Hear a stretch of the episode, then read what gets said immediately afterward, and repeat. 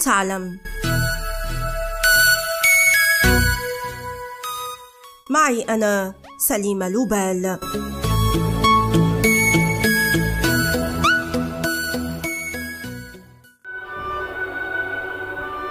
إلى غاية عام 1970 لم يكن العالم يعرف مكنسة ميكانيكية غير مكنسة بيسال التي تحمل اسم السيدة آن سوثرلاند بيسال.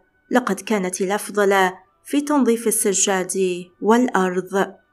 أوحت آن بفكرة هذا الاختراع إلى زوجها ميلفيل بيسال في عام 1870 في الولايات المتحدة الأمريكية. حين كانت هذه الفتاة التي تنحدر من أصول كندية في التاسعة عشر من عمرها ارتبطت بميلفيل الذي افتتح في البداية محل بقالة في ويسكنسن ثم محل مواعين وخزف مع والده في كلامازو في ولاية ميشيغان قبل أن ينتقل إلى جراند رابيدز وهناك اقتحم قطاع العقار واستثمر في بيع وشراء الأراضي بينما كانت المدينة تتوسع. في تلك الأثناء تخلت أنا عن مهنة التعليم والتحقت بزوجها، لكنها كانت تشكو يوميا من مصاعب في تنظيف أرضية وسجاد المكاتب والبيت على حد سواء. حمست شكاوى أن ميلفيل المغرم بالميكانيك وهكذا ابتكر مكنسة أكثر فعالية من المكنسات التي كانت تباع حينها. كان يمكن لميلفيل أن ينسى مكنسته لكن تراجع نشاطه في العقار بسبب الأزمة المالية التي اندلعت العام 1873 دفعه إلى تطويرها والحصول على شهادة ابتكارها العام 1876 ليبدأ تسويقها في السوق الأمريكية. أصبحت أن شركة وبدأت في قرع منازل سكان المدن المجاورة لبيع المكنسة مقابل دولار ونصف للقطعة كما كانت تشرف على تفاصيل الإنتاج والتجميع والتوزيع. وما هي إلا شهور حتى أصبحت تبيع 200 مكنسة يومياً. في هذا النصف الثاني من القرن التاسع عشر انتشرت موضة السجاد لدى العائلات الميسورة في الولايات المتحدة. ومعها انتشر استخدام ماكينة بسال التي اشتهرت بجودة خشبها وقوتها. بعدها تخلت أنا عن قرع أبواب الأمريكيين وفضلت توزيع ماكيناتها في محلات مخصصة لبيع تجهيزات المنازل.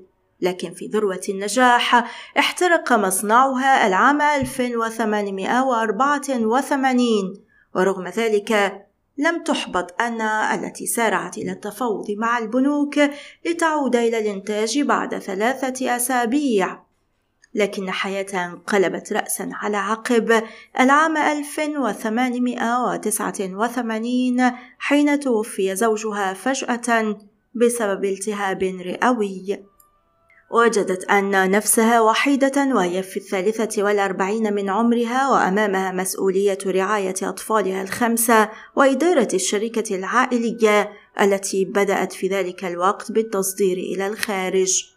في نهاية القرن التاسع عشر كان يصعب تصور أن تتحمل امرأة هذه المسؤولية وكان الجميع ينتظرون أن تبيع أن شركتها أو تكلف رجلا بإدارتها لكنها رفضت وباشرت العمل لتصبح أول امرأة تشغل منصب رئيسة مديرة عامة لشركة كبرى في الولايات المتحدة الأمريكية.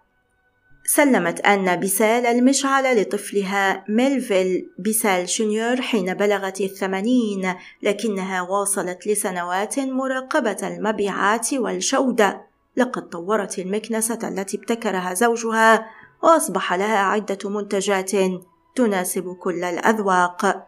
فالملكة فيكتوريا اعتمدت هذه المكنسة العام 1899 كما روجت لها بعد أن أمرت موظفي قصورها في بريطانيا باستخدامها في التنظيف. بقيت أن رئيسة مجلس إدارة شركة بيسال من العام 1919 وحتى وفاتها العام 1934 عن عمر ناهز السابعة والثمانين عاما. واليوم ما تزال بيسال شركة عائلية يديرها مارك بيسال الذي يمثل الجيل الرابع للعائلة كما لا يزال مقرها في جراند رابيدز حيث تواصل صناعة المكانس الكهربائية. والآن إلى اللقاء مع حلقة جديدة من بودكاست هل تعلم؟